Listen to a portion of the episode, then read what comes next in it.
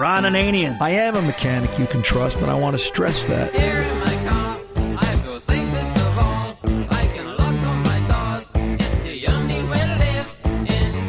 The Car Doctor. I've got no axe to grind. I've got no reason to not call it like I see it. I really want to help you fix your car and solve your problem. I want to help you to understand it. I want to help you to build a better relationship with your repair shop. Welcome to the radio home of Ron Ananian, the Car Doctor. Since 1991, this is where car owners the world over turn to for their definitive opinion on automotive repair. If your mechanic's giving you a busy signal, pick up the phone and call in. The garage doors are open. But I am here to take your calls at 855 560 9900. And now, here's Ronnie. Hey, thanks for stopping by the garage today. I'm Ron Ananian, the car doctor, here at 855-560-9900. Here to take your calls and answer your questions. There's information about this radio show out at cardoctorshow.com. You can also find podcasts there, as well as at tunein.com, where you'll also find an affiliate list of some of the affiliates that carry this radio show across this great country of ours. If you want to subscribe to podcasts and take the car doctor with you on your device, whatever that might be, you can get out to iheart.com, itunes.com, and keep in mind my email during the week if you need me when I'm just fixing cars and not fixing cars on radio is uh, ron at cardoctorshow.com. I wonder how or why or what changes the thought process on repairing a car. I, I, I want to tell you this story. I um, we were working in the shop this week, and a new customer came in, called up, went out of his way to call up, and wanted to have a conversation about brakes. He had a pulse in the brakes. They were uh, creating a problem for him, or so he thought it was brakes. He wasn't quite sure. When he stepped on the brake pedal at 45, 50 miles an hour, the steering wheel shook, and it was really quite a distraction. And I learned that once I drove the car. And we had this conversation about what would it cost, and I gave him some numbers, and he said, "Hey, that sounds great. You know, when can I bring it in?" I said, "Listen, it's brakes. We always try and make a spot for brakes. It's a little quiet this week anyway. February is typically a slow month in auto repair, and um, let's get a look at it." Brings it in. We uh, we get our paperwork out of the way, and he says, "By the way, can you do an oil change?" Sure, not a problem. And um, I took note of the fact that when I got in the car, the oil change was overdue by 2,000 miles. So right away, my senses were up. Like, am I really dealing with somebody that wants to take care of it, or is this a convenience thing? What are they really looking for? And I went about my business and went out for the road test, hit the highway 45, 50 miles an hour. Yep, step on the brake, steering wheel. It's like doing the hula, your arms shake. Um, you know, you're, it'd be a great way to lose weight if your arms were kind of flabby. You could just sit there and blah, blah, blah, blah, and, um, you know, instead of going to the gym and doing CrossFit. But uh, came back to the shop and put it up in the air and, you know, looked at the rotors and you could see the black hot spots in the rotors and you just knew the car needed rotors. The car needed some work. It wasn't terrible. It was an 07, 08 Honda Pilot with only 130,000 miles. Called the customer back up and said, "Yeah, you know, you're right. It does need brakes. It's a it's a front brake issue to start. I can't tell you what if anything's going on with the rears because I feel so much shake out of the front. I've got to start somewhere. I'll start here, and um, we'll go from there." The customer that wanted it done then flipped and went the other way. Well, I don't know. Do you really think I need to? And I'm listening to this and I'm saying, why did he go through the pain of bringing it in and putting him and I both through this only to say no when I reaffirm that's what's wrong with it, which is what he thought in the first place. But go ahead and do the oil change. Well, I'm thinking to myself, that's okay. We'll do the oil change. It desperately needs that. But why not the brakes? It's a safety thing. This time of year, you hit a nice patch, you step on the brake, the steering wheel is hard to hold in your hand and keep the vehicle straight and true. And I noticed there's two car seats in the back, so there's small children involved. And you say to yourself, why? What makes somebody not trust their mechanic? And I think that's really what this radio show is all about. As as I sit here each and every week and I talk to you and I wonder why isn't that in a shop somewhere getting repaired? And that's the question I always want to hear from you. What makes you not trust a mechanic? What makes you trust a mechanic? And I think that would be an interesting topic. Maybe we'll explore that this hour or in an upcoming show, but I think it's something we've got to address at some point. And um, we'll leave it there because uh, mechanic trust is a very, very important thing. 855-560-9900 is the phone number. I'm Ron Ananian, the car doctor. Let's kick open the garage doors and go to Alan in Crescent City, California with some questions about spark plugs. Alan, before we start, do you trust your mechanic? Do you have one? there are very few mechanics around where I live. Yeah. Um, my problem was getting a built on a Fiat just lately. Right. Right. So so for you it's it's it's sparsity of mechanic, but I guess I guess you're always looking for one you can trust. I get it. So how can I help you today? Well, I'm putting back online a 1996, 98 uh, Fiat commercial. It's uh, a Generac. It's a, it's a 15,000 watt Generac. Uh, it's on demand. It's, in, it's powered by propane. Okay. Been using regular plugs, and it's got 342 hours on it. It's 16 years old. I just put a new timing belt on it. We put it on the line, on the line again, and I found the information through you for Pulstar, and so I called, and they want about a hundred dollars for four plugs. And I went to O'Reilly, and this guy's a, kind of a mechanic, and he said, "Oh, you want to put those in? It'll burn up the coil." So I called back and talked to Angela, and she called me back at a later date, and she said, "Oh well, you should use Iridium, I-R-I-D-U-M, Series I plugs, Okay. and I can put those in." So Now Angela Angela's from where? Pulstar or O'Reilly? no, she's from Pulstar. Okay. All right. And So she's saying- she's sure saying- where I want to go here. Is she Go saying not to use the Pulstar plugs? Pardon me? Is is Angela saying not to use the Pulstar plugs to use Iridium plugs? Well, these are made by uh, Pulstar. Okay. All right. But they're a different uh, material. Right. and she said therefore and the guy I talked to before her said, "Oh yeah, you can use our plugs uh, that aren't." You know, he didn't know one way or the other. Right. So I'm I'm wondering if it's worth the investment or not. I'm going to say no. 16 years old. It's got 300 Right. hours on it. I'm going to say no, and here's why. Uh, it- this is a generator. Is this used? This isn't used every day, Alan. It can't be. Look how many hours it doesn't have on it to say it no, that way, right? It's once a, once a week. It turns on for 20 minutes. to Right. Do a test, Right. and, And, then when the when the power goes out, the commercial power, Right. then it comes on and does its thing. right. Right. I don't think it's worth the investment. First of all, a propane engine, spark plugs last longer.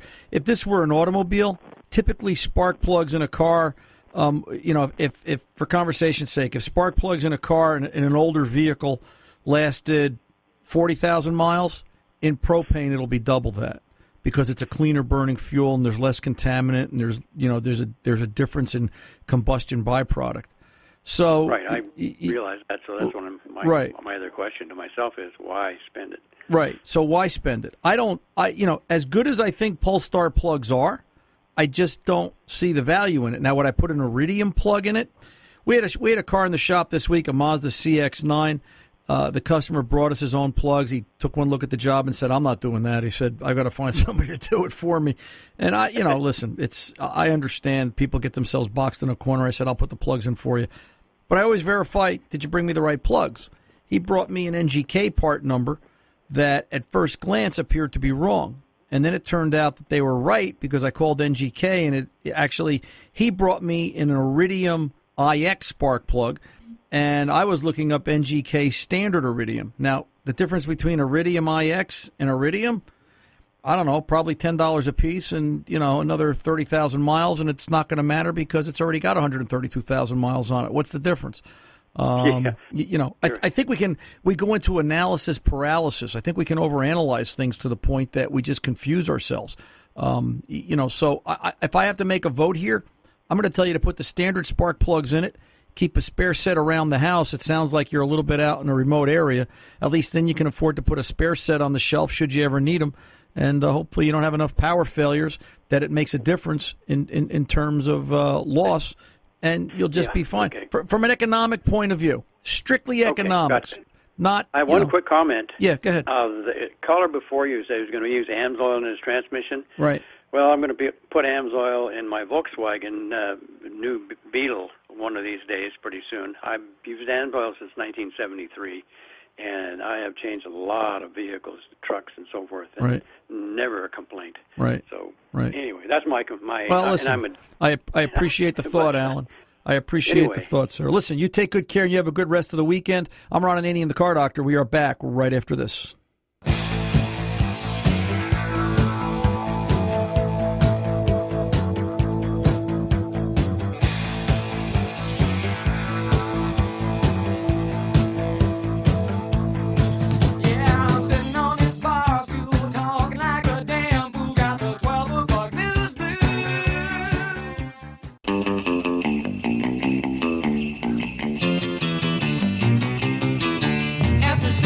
Welcome back. Ron Ananian, the Car Doctor here at 855-560-9900. More information available online, cardoctorshow.com. Let's get over to Stan in Minnesota, 1948 tractor. Okie dokie. We'll take a shot. Stan, what's going on? How can I help? Yep, I have a 1948 Ford tractor with a six volt battery, and it has a positive ground. Okay. How do I hook up my battery charger to it? That's a good question. You know, I'm going to say I don't know. I've never run into that. I, I know I know how to do, it, but I'm just you know I don't know why it works. Well, because it just flows the other way. I understand why it works. Um, it just it's just your it's which way do you think the ions go? Do they go this way or that way? Um, and, and Yeah, but when I hook them up my positive to the positive post, why wouldn't that go right to ground and trip my battery charger? because of, I would have to say because of the polarity in which way it flows in the vehicle. It's the battery charger doesn't know which way the vehicle is grounded. I guess that's the answer to the question. Right? Positive is positive. Which way is it? Which way is the state of charge going? Well, to me, electricity goes to the least resistance. Mm, well, I think what you ought to do is no. There's an argument, and I've never seen the the answer where I would agree with it. Um, some people think that electricity goes positive to negative, and some people think it goes negative to positive. And I think it's a case of, uh, you know, it's a question that's going to go on for a good long time in terms of uh, in, in terms of the automotive industry. I don't I don't think there's any one specific answer to it. Um, is, is is that your question, Stan? Yeah, Okay. that's my question. I just I don't understand it. Well, yeah. What you what you what you want then is an explanation of how a positive ground electrical system works. Yeah, yeah. Well, yeah. I, well, basically, I I don't understand why don't why why the positive side doesn't go immediately to ground. Because you're grounding the positive. You know, the positive side is grounded.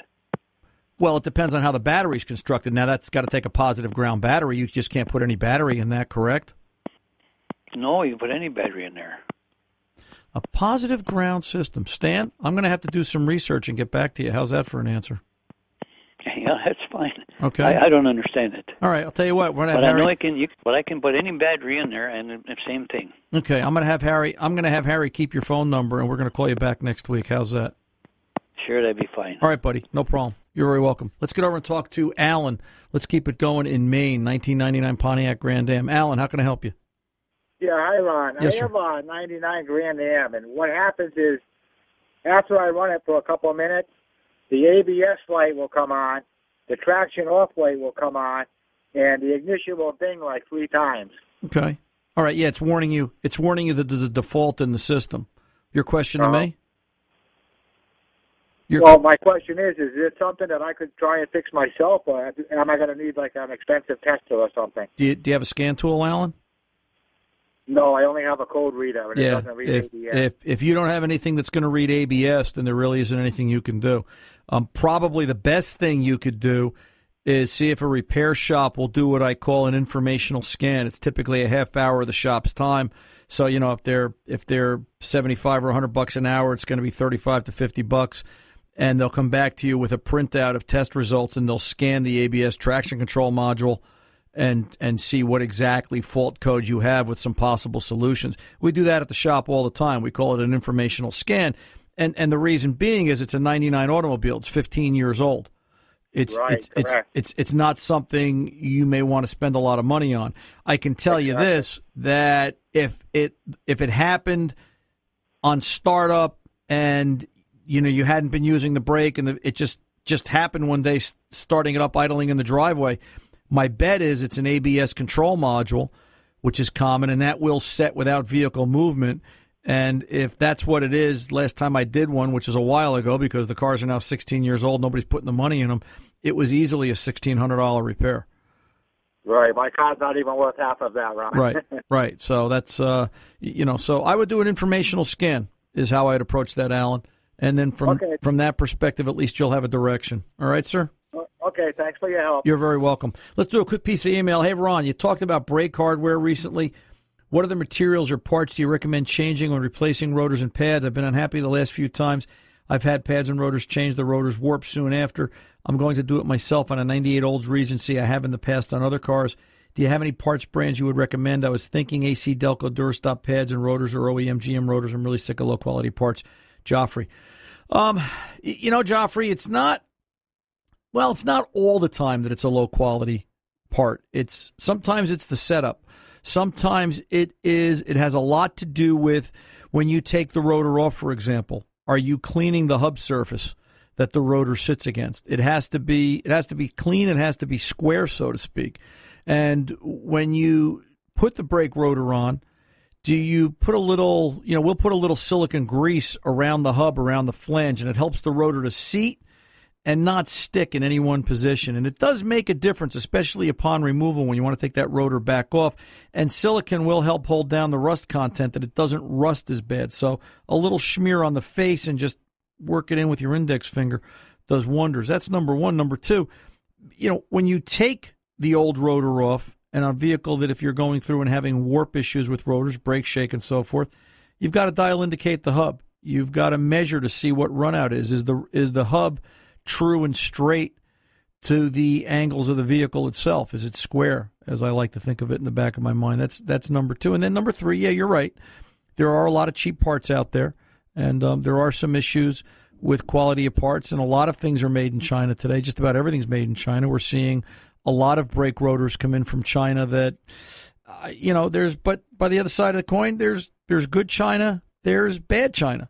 Um, I was just having this conversation with Tom before we did the show today. We were talking about quality of components. We had to look up a wiper motor, as a matter of fact, for his Escape. He needs a rear wiper motor for his Ford Escape that he's driving, and um, we referenced the Motorcraft piece, and we referenced a rebuilt piece out of the aftermarket, and the price point was so close. I said, Tom, you know, for the extra eight bucks, the the Motorcraft piece, even if it's made in China, is going to be what I consider to be in good China, because typically, if that part goes bad in, in a dealership, the dealership has to pay that mechanic to replace it if it's under warranty. Whereas if that part goes bad in the aftermarket, you know, they'll get a part for free, but they won't get labor. So there's a cost difference there that affects the aftermarket shop. And in my case, in my money as a shop owner, I can tell you like I said to Tom, I always try and put the best part on I can find within reason based on price point because if it does go bad, everything goes bad. Um, I don't want to get caught short where I've got to do a great deal of labor again, especially for free. That's a problem, and um, that's the way it's been in the aftermarket for many, many years. There is no, uh, there is no better answer than that. So, as far as brand, uh, you know, Wagner, Raybestos, um, the name, the name, the national brands that are out there and have been out there for a long time. Delco Durastop is a good line of brake component, and um, you know, be advised. And if anybody didn't realize it, um, you know, those white box brake pads that are nine dollars, they make a great doorstop. Um, but that's about all because um, no, not for brakes, not for something that that is that important. I'm Ron in the Car Doctor, 855-560-9900. We're back right after this. Don't go away.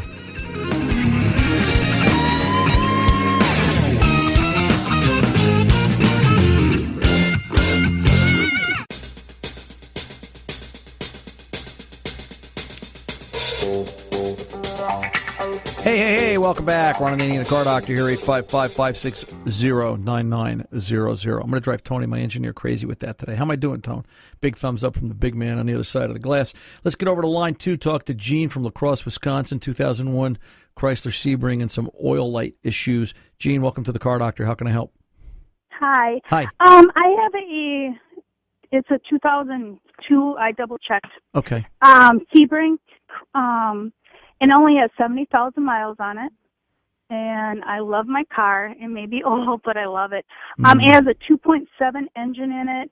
Um, I just got an oil change less than a month. After the oil change, all of a sudden the light started going on. Um, I double checked to make sure it wasn't leaking. I took it back to the mechanic. Um, he checked; it was not leaking. I just wanted to know some other options because he said the engine could be going. Right. I thought, Right. This is this is a I two, mean, it's only seventy thousand. Gene. This is a 2.7 V6. Yep. Right. Okay. All right. So you know the problem here could very well be oil pressure, And yeah, what he's what he's describing is because the two sevens had sludge problems. Are you the original owner on the car from new? Um, the lady that had it before me only had it less than a year, Right. so Okay. I'm pretty much the main owner. So so you you bought it from her in 2003? yep, All right. So you've had it all this time. yep, Um, so in 12 years, you've gone 60,000 miles. that's it. So you're doing four or 5,000 miles a year or somewhere That's thereabouts? about it. Yep. How often are you changing the oil? Um, I try to change the oil um every three thousand. Okay. How about how about by by by time or is it just strictly Um, I just watch for every three thousand. Okay. I change it. Here's a classic example of why you don't want to do that.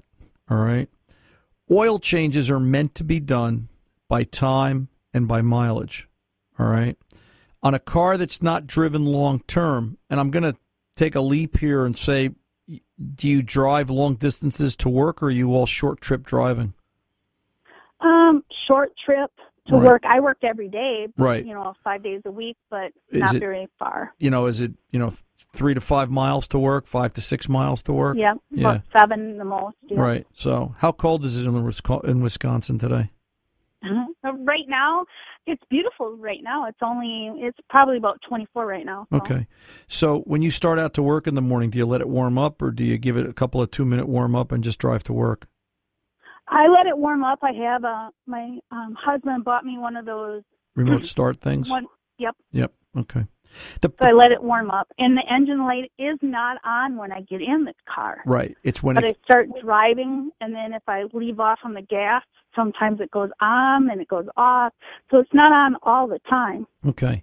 On the chance that this is a mechanical issue, meaning that the oil pump is restricted, the pickup, um, you know, just the same way the if the pool pump got restricted, it wouldn't pump water, or the sump pump got restricted, it wouldn't pump water.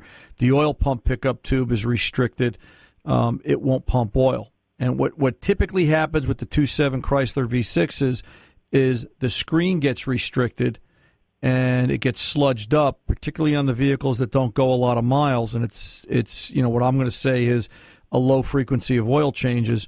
Then you're going to have this scenario happen, and it could be that it's just too much sludge in the engine. So the first thing the mechanic really needs to do is check oil pressure at idle with a mechanical gauge.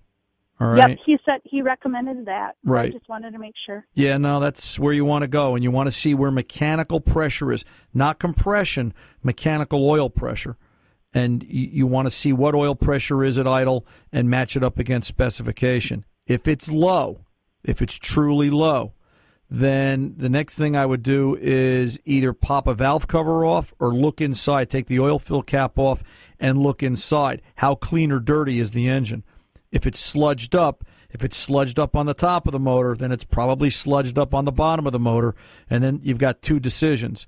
Do you try to run some sort of chemical or engine cleaner through it and do a couple of hot oil changes and try to unsludge it? Or do you pull the oil pan down and try to clean it out from underneath? And that's that's the mechanic's decision on the scene, and that's based on you know how bad everything looks or doesn't look once you start looking around. Um, that's that's that's solution number one. Solution number two, it's a little it's a little radical, all right. And I caution you on using this, and I leave this up to the mechanic to decide because this can cause engine damage and problems. All right. Solution Okay. number two is to put a pint of brake fluid in the engine. Yep, you heard me say that right. All right. Put a pint of brake fluid in the engine crankcase. Don't drive the car. Let it idle at the shop for a couple of three hours. And as long as the cooling system holds up, brake fluid is the most caustic material I can think of to put in an engine. And what we'll do is we'll let it run, we'll let it circulate, do a hot oil change, run fresh oil through it, do it again, do another hot oil change, and that usually cleans everything out. The caution here is this is the failsafe.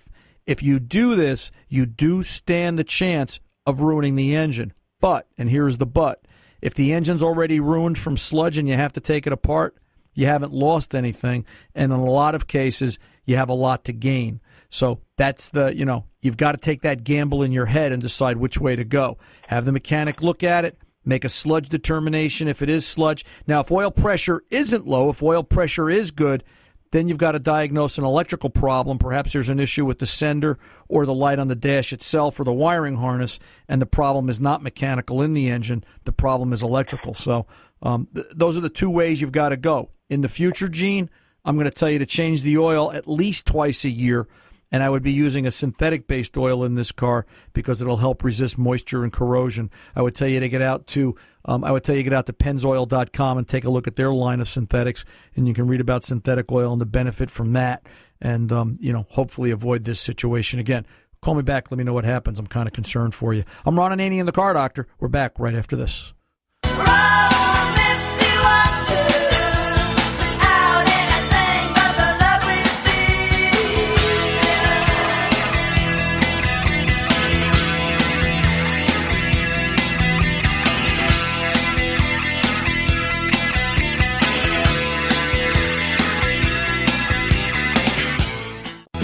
Highway, let me slip away on you.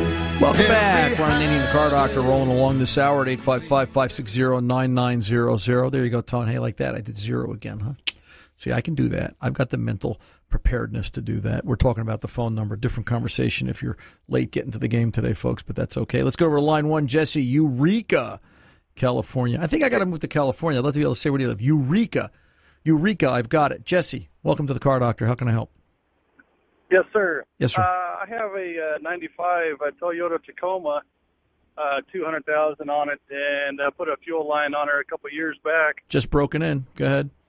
Yeah, right. And uh, one year after the fuel pump was put in, when the it's a 2.7 liter four cylinder, excuse me, and uh, when you start, shut it off, say you're getting groceries, and you get back in the vehicle when it's warm, she cranks a few extra times. The other day, she's been cranking quite a few more times than it normally takes to fire that motor.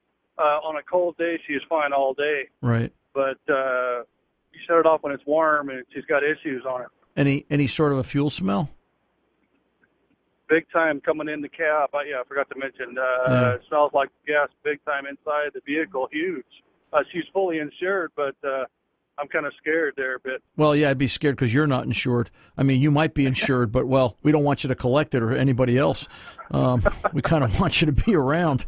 Um, you know, I mean, uh, is is the smell from the area of where the line is that you replaced up front, in the back? Well, uh, yeah. What what happened was when I lowered the fuel pump, uh, there's not a lot of room to work in there. Next time I'll take the bed off of any other rigs I do, but there's like a water heater type of line that doesn't like to be lowered too far. Right. And when I lowered it too far to to, to work in there, it kinked it. So I replaced it with uh, a couple feet of the high dollar uh, rubber hose from the parts house, a high pressure rated for fuel injection, you know, and threw a few extra clamps on there when I put the new pump back in because I didn't want to rebend that that hard line. sure, sure. And uh, the fuel smell didn't happen until a year later. Well, yeah, I mean, listen, and not knocking it, but it doesn't matter if it happened a year later or two years later, you still got it. Is the smell from the area of the tank in the back, or is the smell from the area up front? Well, you know, I can't smell. I can't tell because we're in the vehicle cranking it over, trying to uh, trying to get the hell out of there. So uh, right. Well, what if you got out? You know, what what if you started it and got out and just let it run? Smell is smell. It's got to be somewhere. Um, you know, i i it's, Yeah, right. it's it's just using your Uh, nose. I mean, listen, if we were at the shop, what I'd do is I'd have somebody start it up, and I'd be outside the vehicle with a five gas probe if I couldn't tell direction with my nose, and I would just take the five gas probe and I would just probe around the truck looking to see where it picks up the strongest readings of hydrocarbons. Hydrocarbons being raw fuel, at least it gives me a direction to go. Um, I know it, that. you know, I mean, that would be the easiest. Obviously, I'm not saying everybody's got a five gas in their backyard, um, you know, but uh, actually, I do, but that's another story. Um, uh, you know, I get it. I mean, you know, listen, I wouldn't want to have to drop the gas tank again unless I really had to, but you know, there's there's no other way you're going to approach this. Uh, just be careful. Don't uh, don't be near anybody with a lit match or a cigarette because um, you know obviously somebody might cash in on the life insurance, and I don't want to see that happen to any of my listeners or anybody else for that matter. So let's get on to uh, let's get on to line two, Milton in New Orleans, and see what's going on. 2007 Hyundai. Milton, welcome to the Car Doctor. How can I help? Hi, how you doing? Good, sir. What's Uh, going on? It's uh, just it's been a process of elimination. Uh, it uh, only overheats when the AC is on, and it only does it when you stop for five or ten minutes. Uh, and uh, uh, just recently, I uh, got out when this happened, and, and I looked at the, uh, uh, the the fans, and I could see them turning very slowly. Okay. And after watching for another half a minute, then he stopped. So uh, naturally, I got back in and shut the car off. Uh, uh, and uh, uh, then when I started again, I just drove a couple blocks, and then it was fine. Right. So uh, obviously, something's wrong. It's causing the fans to sometimes work and sometimes not work. Okay. Let me ask you Uh, this: Do you have a check? and, do you uh, have a check engine light on, Milton? Check engine light only comes on when the AC is on uh, and it's hot. Okay. Uh, if it's cool weather, it doesn't come on. all right. Did you check for a fault code? Uh, yes, they did, and it indicated something with the AC, but it wasn't really clear. I mean, we, we All right. uh, when the guy checked it, uh, uh, he he wasn't sure. Let's get some clarity. Here's why. All right. If you come back and tell me this is a P0480, that's a code for the fan circuit, the cooling fan controller. Um, eh, eh, P, TV or PC? P. P is in Peter 0480. Four eight zero. Yes, sir. okay. Yes, sir. Um, P- P0480. If it's got a P0480, that's a fault in the fan circuit. And that is probably leading us towards a bad cooling fan control module assembly. No guarantee, but it's the general neighborhood. All right. That that being said, if the check engine light has nothing to do with the overheat, and I was treating this as just a straight mechanical, gee, the car is overheating. Um, if this is an older vehicle, this is you know this is an 07, it's eight years old. It's probably got a couple of miles on it. I always tell everybody. A lot of people start to think radiator. They want proof. I tell them take a look at the front of the radiator. All right, how clean is it? How clean is the AC condenser? All right, you've got to re- realize that there's not a lot of swept area up front for airflow to go through. If that radiator has started to blister the paint, and I've seen this on dozens, if not more, of what I'll call foreign cars Toyotas, Hondas, Hyundais, Kias. They all do the same thing. The paint blisters, lifts off the fin. All right, if it's a if it's a painted radiator, ah. and it will it will restrict airflow. If it restricts airflow, three percent spread over the face of the radiator, multiply it out. All of a sudden, you're cutting heat dissipation off. That car will overheat every time. Everybody looks inside the radiator and says, "Hey, the radiator's clean." You know what? How's the outside of the radiator? Um, and I'm not saying I'm not saying that's it. I'm just trying to get your brain going in a different direction. So here's the remedy. Got to get the mechanic to scan it for codes. We've got to understand why the check engine light's coming on. If it's not a 480 fault code, let's diagnose that as well. If it's a straight mechanical overheat having nothing to do with the fan controller, then we've got to diagnose that. But take a look at the outside of the radiator as well as the inside. Call me back next week. You know where to find me. That number is 855 560 9900. I'm Ron Ananian, in the car doctor, and I'll be right back.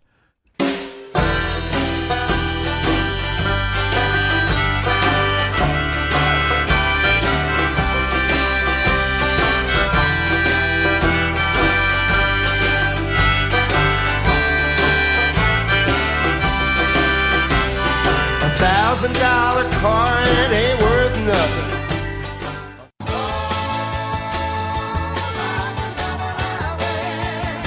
Hey, hey, hey, welcome back. Ron Ananian, the car doctor. So, uh, we've been talking off and on, you and I, about connected vehicles, right? Connected technology, the uh, how the car is going to be tied to the cloud and so on and so forth. Interesting article in Motor Magazine uh, a couple of months back now. I was reading it because I'm just getting around to my mail from three months ago because there's a few things going on in some cases. Intelligent connected technologies coming to select 2017 Cadillacs. Cadillac will begin offering advanced intelligent and connected vehicle technologies on certain 27 model 2017 model year vehicles was announced by GM CEO Mary Barra at the recent ITS World Congress in Detroit. In about 2 years, an all new 2017 Cadillac will offer customers an advanced driver assist technology at the moment called Super Cruise. And in the same time frame, the Cadillac CTS will be equipped with vehicle to vehicle communication technology. What does this mean to you and I? Well, in, in, this case, Super Cruise automated driving technology. We were talking, we're always talking and having this argument here on the Car Doctor about, you know, hands off driving. Super Cruise automated driving technology will offer customers a new type of experience that includes hands off lane following, braking, speed control in certain highway driving conditions. The system is designed to increase the comfort of attentive drivers on freeways, both in bumper to bumper traffic and on long trips. Vehicle to vehicle communication technology will mitigate many traffic collisions and improve traffic congestion by sending and receiving basic safety information. It's coming, folks. I know we keep having this argument that it's not, but trust me, it's coming, and we've all got to be ready for it. Me on my side of the counter at the toolbox, and you on the steering wheel side. Hey, this hour is kind of come and gone, as Fast Harry would say. Whew, where does the time go? Till the next one. Mechanics aren't expensive, they're priceless. See ya.